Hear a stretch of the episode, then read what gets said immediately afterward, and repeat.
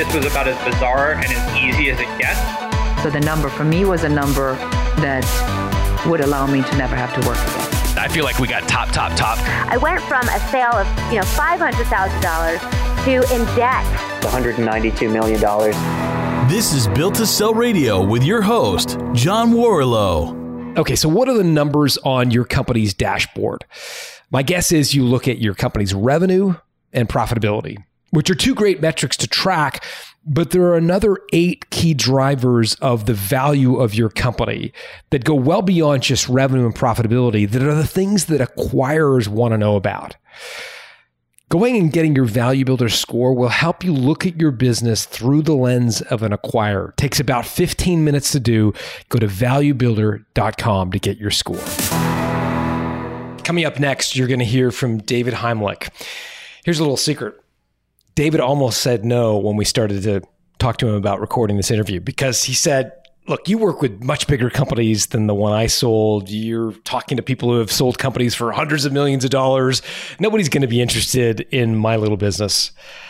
And I said, hold on, David, your business is perfect. There are so many lessons in what you've done. David took a sports league and that was highly dependent on him personally and transformed it into a sellable company.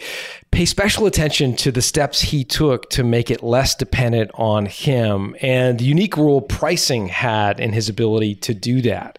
He'll tell you about the first offer he had for his business, which was a non offer because it was too dependent on him, and how he reshaped the business and ultimately sold it. Here to tell you the entire story is Nation League's David Heimlich.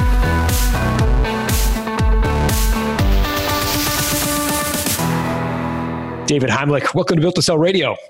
Oh, thank you. Uh, great to be here. Thank you so much. You had a cool business, Nation Leagues. Tell me about it. What did you guys do? Uh, Nation Leagues uh, was an organization, and we ran recreational sports geared towards adults. Um, I started running floor hockey, and uh, the way that came about is I was finishing school and playing uh, in a floor hockey pickup game myself. And I was thinking what business to start. And I thought, you know what, I love this. Uh, let me run some numbers. And so, you know what, if I ran floor hockey full time, it could be a really good business. And from running floor hockey, then it, it said, you know what, the parallels, I, I started adding dodgeball, volleyball, basketball, softball, soccer. And then next thing you know, I was running all these seven different sports. Well, it's so funny because you know I've got kids and I spend half my life like driving them to various you know like sporting activities, right? And and sometimes there's a little part of me that's a little jealous, right? Like I drop them off and there they go out running off, and I'm like, I would love to be doing that right now, and you know, instead of just sitting there watching them. yeah, those are the best times at the start, getting to play and be paid. Yeah, yeah, yeah, yeah, yeah. And I mean, I I, I can see that the uh, the immediate appeal and the immediate business opportunity because you know in your 20s and 30s you still want to do some of these things. It's not like you've lost the love of whatever sport you you enjoy. Uh, yeah. so what was the business model? You charged a participant to join a league? Is that how it works? Yeah so players paid a registration fee either individually or by a team. And uh, that's where the revenue was generated mainly. And the expenses were you know sites so permits um, and things like that uh, re- regular advertising costs and people costs yeah. And so how did, how did you I, I don't you know I understand it, you didn't have a ton of money to start the business. How did how did you get marketing going? How did you get people to join the leagues well, I'll tell you, actually, I started the business with zero dollars. I had $60 loan from my dad to go out and buy. Sorry, it's sixty dollars. Sixty dollars. They were thirty dollar hockey nets from Canadian Tire, and then actually I got the school to lend me their nets, and I returned them back to Canadian Tire. So we started with zero dollars. And the first thing I did was I got six groups of my friends together. That, that's the very first thing. And we uh, on opening night there were six teams, six groups of friends, and from there, it was really just I was telling everybody I could who knew about it, and I was having everybody who was participating telling everybody they could because uh, it was such that. a. In order for you to participate, your friend needed to participate. So it was really just having everybody, and I was working on it yeah, it was pretty much trying to get the word out as much as I can. It was very word of mouth. I was talking to everybody I knew, whether I even haven't seen you in 10 years, you know, I haven't seen you five years since high school. I was telling everybody if I came across you on the street and you had a sports bag, so I was doing everything I could that kind of that kind of way right now. That's this awesome. was in 2007, so kind of like getting together on the internet and having like really powerful Facebook groups like that was just coming about. It wasn't so huge. Instagram came out, I think, a little bit after that. So, like, it was really like I, I was really telling everybody I knew. That's how we got going in the start.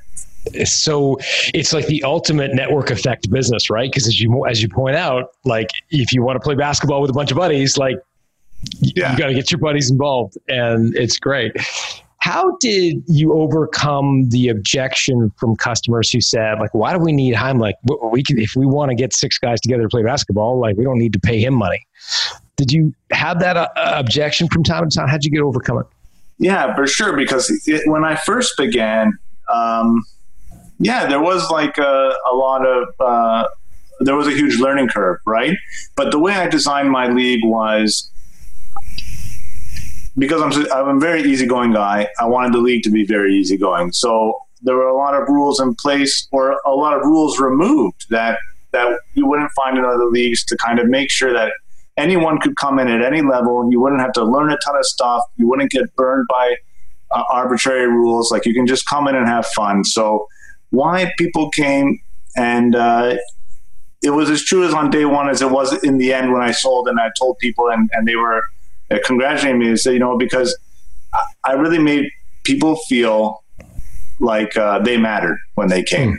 That was it. Whether whether your issue was severe or just something you felt like you had to share, everybody felt like they could. Uh, whether it was beginning directly to me or near the end when it was to my staff and they knew that it would come to me in the end. Um, I, w- I always made sure that everybody felt welcomed and um, appreciated. Now, how big? How big did you get this business? Because in terms of either number of part-time staff or number of people in the leagues like give me a sense before uh, and we're going to talk about it in a moment you came to the conclusion that that uh, you couldn't keep running this company forever. How big was it when when uh, when you came to that conclusion? So on opening day, there was 46 registrations. And at the time I sold, there was nearly uh, 3,000 registrations. wow And, uh, you know, there was roughly 30 or so staff all around town. hmm And uh, also, we were working with a few other partners who had their own staffing crew. So it was that would that would bring in like umpires and referees and things like that. So yeah, it, it reached uh, a good number of people. Yeah, and, and different from, from locations. two hockey nets and 60 bucks it's a, it's a Right. pretty big uh, it's a pretty big transformation but but you went through a period a quite a dark period in your life maybe maybe you could talk a little bit about that and what what what that led to Yeah, sure. So, you know, I started Nation Leagues when I was 21, turning 22, and this was in 2007. And then uh, early in 2010, so I'd been running the league for about two years. I had garnered uh, a lot of excitement. Things were getting busy. I was running uh, two, three nights a week, which was, and at the same time, I was building my business. I was still working um, two or three other jobs at the time, getting Nation Leagues ready to go. I just added another another sport, another sport. And early 2010, I fell pretty ill. Um, it was a very tough time uh, going through the health system because it was never really. It was very. It was a, an illness that was very difficult to diagnose. Uh, but the immediate facts were that I had instantly become bedridden, more or less. I had. Uh, I weighed 210. Next, uh, within a month, I was. I weighed 170. I was suffering from knee pain, and, you know, stomach pains, uh, dizziness, headaches, uh, cloudiness. Um, so pretty much, I was totally bedridden, and this was just before the summer of 2010. And uh, what happened was, we I finished off the final season of hockey, and I just started a new sport, and we finished it off dodgeball. And summer came, and at that time, I was I wasn't running anything in the summer yet, and um, and uh, so yeah, I was I was pretty ill, and I, and I was not sure what to do. Uh, and I, you know, one thing I shared, uh, I'll share that I, you know, during this time, first off, I learned a lot about myself. I learned a lot about the health system. I learned a lot about operating the business more so because I had an opportunity to pause and look at it. And I said to my dad, I said, you know, dad, I can't get out of bed. You know, I'm 25. All my friends are living their lives. I'm 25. I'm lying in bed. And I said, you know, I, I don't know what it'll be. I, I think I have to shut down Nation Leagues. And Nation Leagues had just picked up a lot of steam that year. And, you know, he said, you know, you could close it, but uh, that certainly won't help you feel any better. You know, I said, you know what, you're right. So I spent the summer preparing for the fall, and the fall was again super successful. Like I was really growing like 30% year over year at that point. Hmm. And so fall came and it was even more busy and I, whatever I was suffering from, I hadn't recovered from yet. And I was still very exhausted all the time, fatigued. And uh, winter came and I said, Dad, you know, I, I, just don't know what to do. I think I have to try and sell the business. And is and just for clarity, David, is your dad a partner or or a, a mentor? Just being your dad, a, a, sounding board, a guy to help. Yeah, just a very close friend, right? So yeah, just, uh, okay. always there and uh, very supportive. Yeah. Okay, great. And uh, so what happened at the time when I thought, you know, I got to sell, I there was a there's a very large ball hockey league in the city and uh, I, I, reached out to them. and I said, you know what? I run this business. I'm I'm I, am i am i am thinking to sell. You know, I didn't share that I was ill. I shared. You know, I just said, you know, I, I have a strong opportunity coming up, and I think I want to sell. So one guy phoned me back, who was the owner of a really large of, of the ball hockey league, and we got together. And we, we you know, he's we ran over everything that I had you know, I was I was very open. There was nothing I really had to hide, and he didn't ask me too in depth anything that I wouldn't want to answer anyway. So we shared, and and uh, he said, "Okay, let's digest," you know. And um, from there, uh, he came back to me a little bit later, and he said, "You know, like uh, I'm kind of interested in getting into this recreational sports uh, area, but." He said, I'm looking at what you have, and uh, you don't really have a business here. You have a job. You know, if I remove you, the bit, there's nothing there's nothing to done to be done. I can't even really hire somebody to do what you do because you don't make enough to do it full time. And I, I, said, well, you know, that's that was like, uh, you know, I, I didn't really feel too hurt or anything like that. It was just like a really like okay, that's a pretty interesting perspective because I know that you run, you have like a way, way, way bigger operation than me. So w- let me think more about what you're talking here, you know? And I looked into it and I kind of, you know, I, I asked my dad and, and he was saying, well, if you think about it, you're thinking about nation leagues from the moment you get up to the moment you go to bed, you know? So calculated. And I didn't, you know, I was, I was making like maybe $5 an hour. You know, I said, you know, you could get a job, you know, I, without, without having to worry about all this, I could probably get a job and do better. Right. And David, at this time, are, are you, you're still quite sick at this point while you're having these initial conversations? You're still not feeling yeah. 100%? It, okay. it was an ongoing thing. And, uh, there was no recovery timeline in sight. And uh, so every day was mm. filled with so much uncertainty, uh, tons of pain. Uh, I had picked up mindfulness at this point because I needed. I was. I was trying. You know, medicine wasn't working, um, and I was. So I. So I was looking for another way to uh, to kind of try and heal myself, which mindfulness was a big, big factor in my recovery. When you say mindfulness, you're referring to kind of meditation and the entire sort of yeah. discipline of, okay. Yeah. There was one yeah. period I, I meditated every day for four years from that point. Yeah. Okay. So this guy says, Hey, David, love your business, but it's really just a job. So what did you do next? So when I was looking at those numbers, I thought, okay, you know what? That makes total sense. And I said, okay, well, so here's the deal.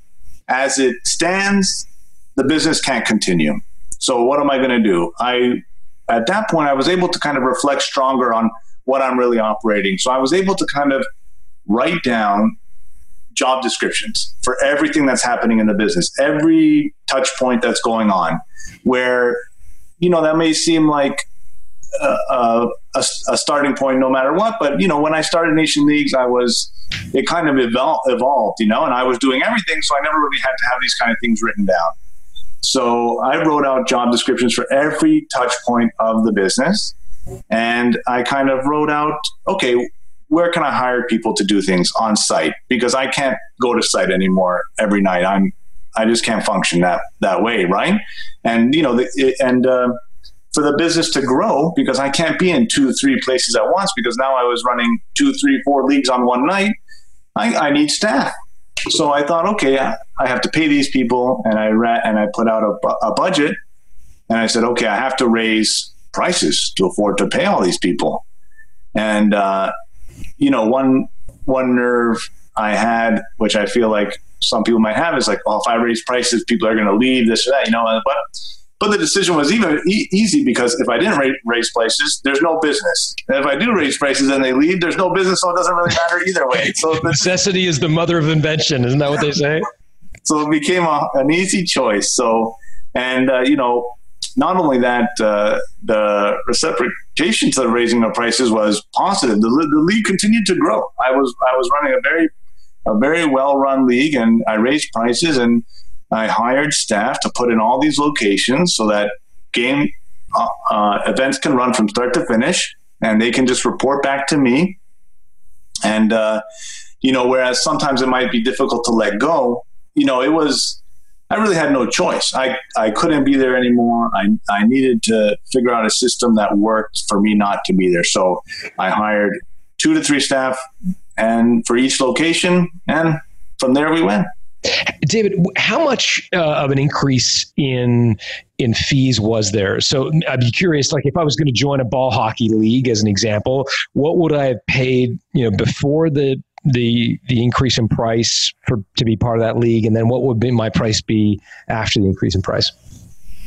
Well, you know, I I, I, I always try to offer a very fair price, and mm-hmm. uh, but to say at the very beginning, uh, it was about you know I would average three dollars a game, which is very fair, and after that it was ten dollars a game. So I almost tripled it in a way.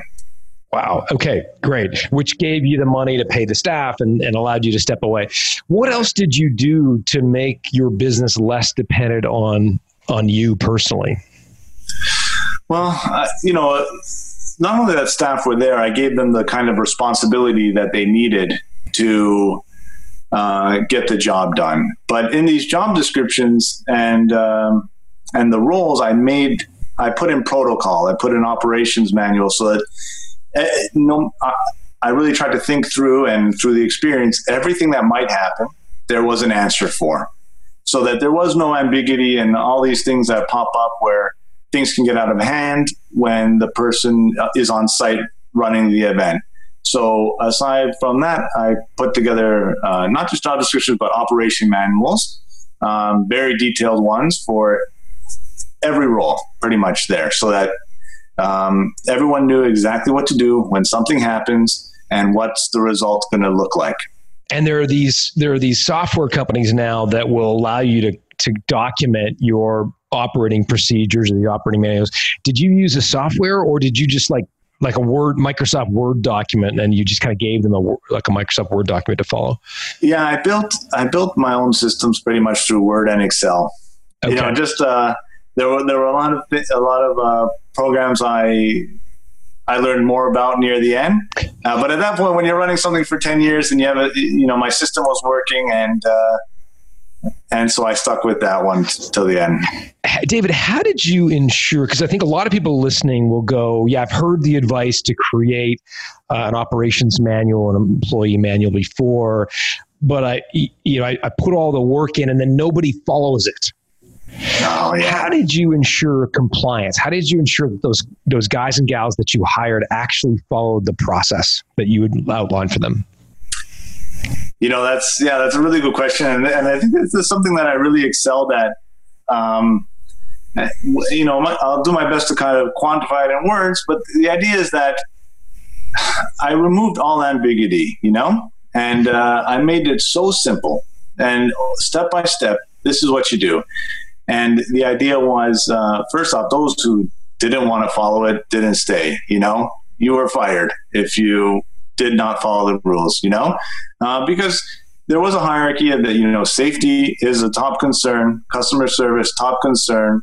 You know, it was a great opportunity that that you have if you're looking for uh, a job, right? Uh, so this is the best place to kind of be if you love sports. So uh, people who didn't fit that bill, I removed them, and the ones who did, you know, kind of understood it. So it, it was already kind of ingrained in them that, um, you know, uh, they're very empathetic to the to the participants. That wow, you know, if I was playing, I would want it to go this way. So I made sure that the staff were had that had that uh, characteristic of empathy that they could they could uh, relate to what's going on and be able to deliver it themselves. But in terms of the manual themselves, I made them as clear. There was no politics involved, which was a strong part of nation leagues. That it, things just flew in that way. Things just didn't get in the way like that. If uh, something needed to be done, you know, we addressed it if we thought it was out of the ordinary. And how, how so you're you're implementing these processes and these systems. Uh, you're tripling your prices. You've you've hired these people. How is your health evolving during this time? Are are you still feeling horrible? Or are you starting to improve? Like just give us a sense of, of where your health is at at this as, as this evolves. So it, it took about four years like wow. i mentioned until like i started to be able to go on a on a daily basis without worrying if fatigue would hit or illness you know if i would if i would feel sick or in pain. So yeah it took it took a little while for for that to happen and um, did you ever diagnose it? Did they ever figure out what was wrong? It was never. It was never entirely diagnosed. That hmm. was it's a big, it's a big mystery. Um, which may be a topic for another part. If you live in Canada you live in Ontario, you, may, you know, there's some stuff that they're kind of bringing to the news now that uh, doctors kind of avoided diagnosing previously. So mm-hmm. it's kind of suspected that, but nothing was ever fully diagnosed. So I, I it, it, was really always on me. And, you know, I'm very lucky that I had such a strong support system at home with mm-hmm. my parents, my brother, my sisters, and, um, you know, my friends who, uh, well, my closest friends who could have kind of under, you know, uh, uh, be there for me, you know, and, mm-hmm. uh, yeah. So take us through the sale now, because at some point, um, you decided to actually revisit this idea of of selling nation leagues. What was the triggering event? Like what what caused you to come come back, circle back to that idea? So actually, uh, we, we, were approaching the end of uh, 2016 and uh, or early 2017, and I got a call. I got a call from the owner of uh, another operation, and said, you know, would you be interested in um, in selling. You know, and I, and I, when you say uh, another operation, do you mean another sports league operator? Yes. Okay, got it. So uh, you know, I said I'm first off they were very successful and uh, also had a very strong reputation, and so I uh, actually I had a mentor at the time. And I shared with him, and he said, "Okay, so you, if you if you want, just go and hear what they have to say. That's pretty much it." And um, so I brought my dad, and we, we said, I said, you know, I'm you called me. I'm I'm here to I'm here to listen. The floor is yours. You know. Yeah. And where, do, we, where did it go from there? Well, she shared the, the, the owner. She shared kind of why she called me and, and her and her goals, and we just chatted a little bit, and she shared her story a bit. And there was I said, okay, so you know, I'll digest, and um, we'll kind of go from there. And so the next step was kind of signing an NDA and then sharing some very high level information about uh, about the business. What were the kind? What was the what were the data points they were most interested in about your company? I'm assuming things like revenue were important. Like what what, what do, what yeah, do they want like, to know? Like uh, yeah, I guess um, you know, if someone wants to uh, see what a business is about, they kind of want to see their their balance sheets and stuff, mm-hmm. and uh, kind of know, uh, you know, what are your main assets, you know. Got it. And so, at what point did the did the conversations go from kind of information sharing to to an, did, did they put an offer on the table for you? What was that like? Well, so um, when it, yeah, so the, you know uh, when we discussed um, when we shared this, you know, we, we had this high level information out there. It was kind of you know maybe clarifying some points of it, and then there was you know, hey, do you want to get together and I'll make an offer. So we got together and heard an offer. You know, so um, what what I did, you know, of course, during this time, I'm also discussing with my mentor who happened to also sell a very big business himself. So he kind of gave me some insight into how it might work. And, and so from there, after the offer what was, was, your, what was your, sorry, go ahead. No, go ahead. So, uh, so, so, you know, after the offer comes kind of a letter of intent, Mhm. which lets you know, hey, we intend to follow through on what we've discussed. Um, now you can share more in, in-depth detail of your business before we go seal the deal. What was your reaction to the offer? I, I think uh, in discussion it was very fair for both. I How was, did uh, you how did you come to that conclusion? Like, what were you what were you doing to try to put a price on your own business? Like, how how did you sort of figure out in your own mind what you thought it was worth? You know, I guess it's really, um, it, it really, what it really, I feel it was is it's, it's a, it's a, it's a, it's a really like a tension kind of between, uh, what is your business worth on paper and what do you feel it might be worth emotionally, right? Hmm. And you really don't want to let either one of those things um, sway you the wrong way, you know? Uh, because it's easy to say, uh, especially if you're planning to have the deal go through. That's the idea. And in your case, was what it was worth to you emotionally more or less than what it was worth on paper? You know, that's a to phrase it that way. I mean, I really made sure that they were aligned Okay. because if they're not aligned, I mean, at least for me, I don't know how other people would operate, but if they weren't aligned, there would always be uh, uncertainty, right? So whether or not it was or wasn't, like you make, I made sure that they were aligned, that the number was aligned with what I felt with both. Um, it, it is act, it is worth, and what I feel it's it's worth, and uh, to to be a successful sale, and uh, and then that that's where we ended up. What sorts of things did your mentor? What sorts of advice did your mentor give you when you when you'd received the letter of intent? You mentioned you went to see your mentor. What were the points that they raised as things that you should be be thoughtful about?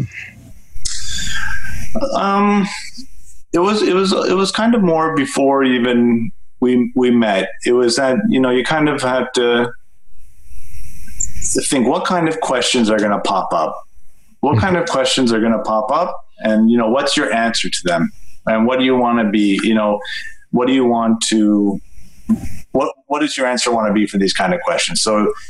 And uh, you know that was an interesting way of thinking that uh, you know you, you may not always approach a conversation right, but it's What sorts of questions did did, did you rehearse in your mind?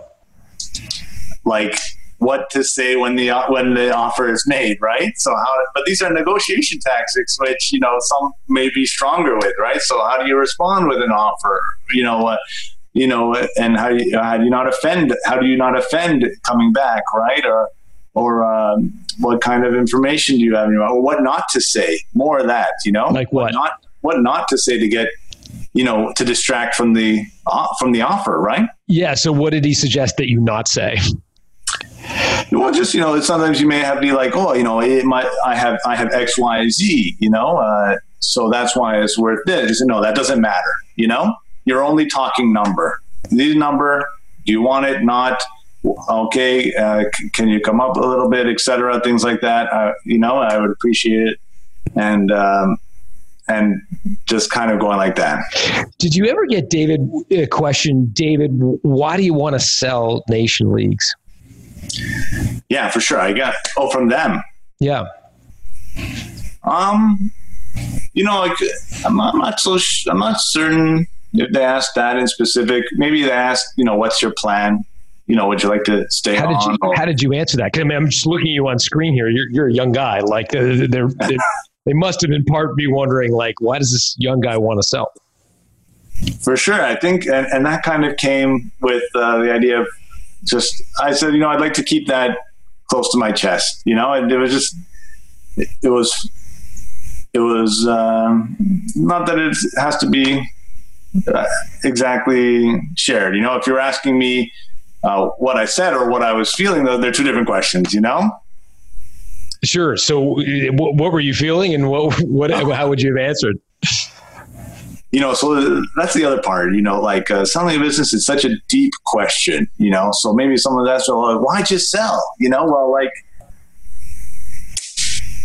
it's, it, it, oh, how can I explain to you 10 years in, in, in, a, in a simple question of why did you sell? Like, uh, it, so the kind of thing is, you know, you really, I really evaluated, okay, like, where did I bring this business over 10 years? You know, what did the business look like in the future? What did my life look like in the future? You know, what does my life look like if I sell? What does it look like if I stay? Um, and there's so maybe like the so many different touch points.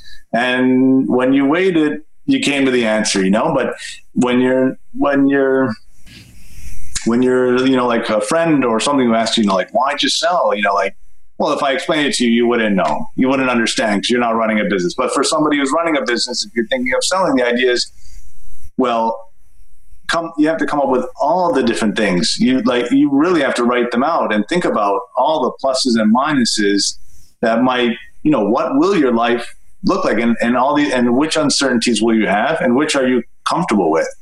And and um, you know some people think the process of sale is oh you sold boom it's done. But no you know depending on the arrangement like uh, there's uh, post close duties and things like that. And uh, holdbacks and things like that. So you know, you really have to. What's a holdback? A holdback is kind of like, uh, you know, if you've ever ever hired a, you know, um, someone to do renovations on your house, then they may, you know, the the project may cost ten thousand dollars, but you don't pay them ten percent till the very very end. Hmm. So you might pay them, you know, ten percent one year later when make sure that everything that they built is as it says. So holdback is where money is kept back from what the price is. And and in your case, was that contingent on you hitting certain performance goals in the future, or was it that just simply that they you got through the process and were able to demonstrate that you didn't fudge anything, you didn't make anything up? Right. So in the sale, you kind of um, come to an agreement about how things will look like after the sale uh, Mhm. on various points, and uh, and then uh, at the end of the time period, you know, you you know, uh, so with us, you know, we both worked together very great, and it was a successful sale all the way through. So uh, everybody delivered on everything that they said they would, and there was no troubles. I know from speaking to my mentor and other people that sometimes you get to that period, and there's a big there's a big non there's not an agreement on, on how things go, and the holdback is really up in the air, and But to be clear, in your case, David, the holdback, what I'm trying to get at is, was it, you know, sometimes you'll hear this reference to something called an earnout, where someone will buy your business and say, okay, David, if you grow Nation Leagues as a division of our company by 50%, we'll, we'll give you even more money for your company. Whereas a holdback traditionally, I, I think sometimes you know will be discussed as, as an is money been put in escrow that is really just there to verify that what you claimed during the process of selling your company is in fact accurate. Was yours more of an earnout where you had goals, or more more uh, of a traditional, you know, money in escrow that was just there to validate what what you said was was truthful? you know, I'd, I'd say it's um, it was it was almost kind of a, a mixture. I, Oh, you know, I'm, not, I'm not sure how much I could share, but there were Okay, milestones that needed to be um, shown Yeah, and great. uh, and uh, time committed, and uh, they were all met. What was Um, what was your dad's advice during this process? He's obviously been a strong mentor for you. What, what did he say when you received this letter of intent? You know, first, uh, even before he thought, uh, are they for real? You know, I'm like, are these people for real? Like, um, how do you know that they're not just dicking you around, right?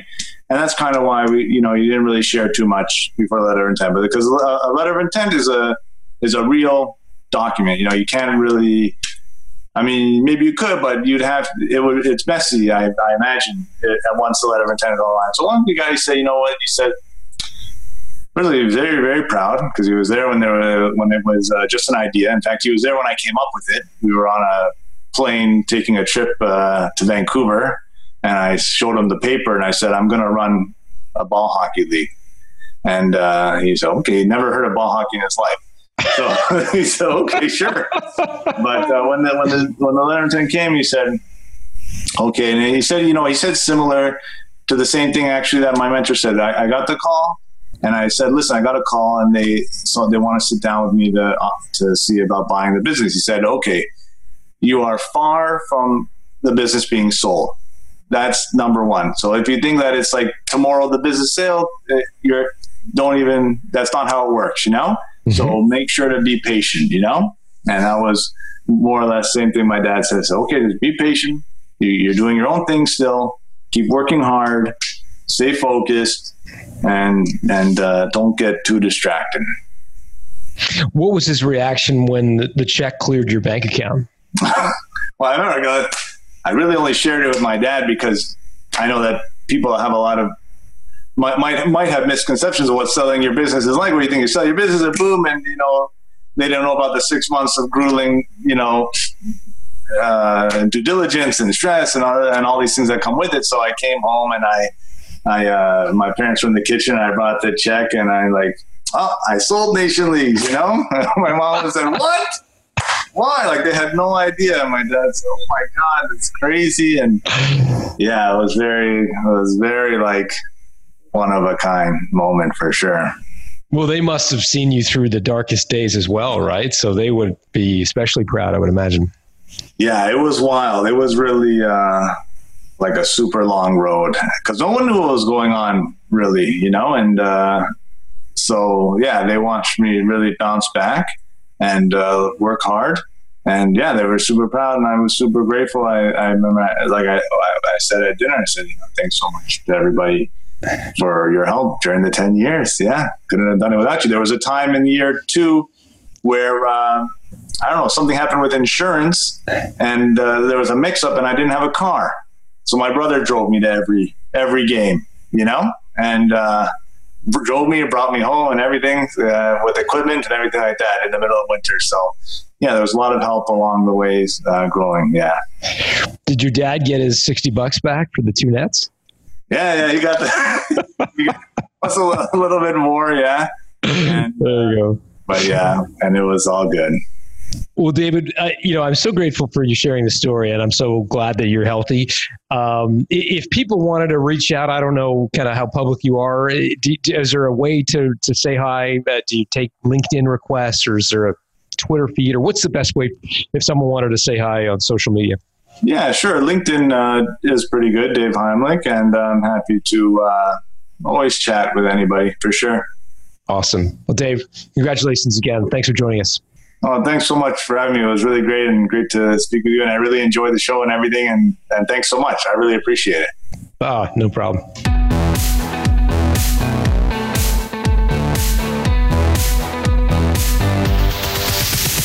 Thanks for listening to Built to Sell Radio with John Warrillow. For complete show notes with links to additional resources, visit builttosell.com slash blog. John is the founder of the Value Builder System. To find out how to improve the value of your business by 71%, visit valuebuildersystem.com.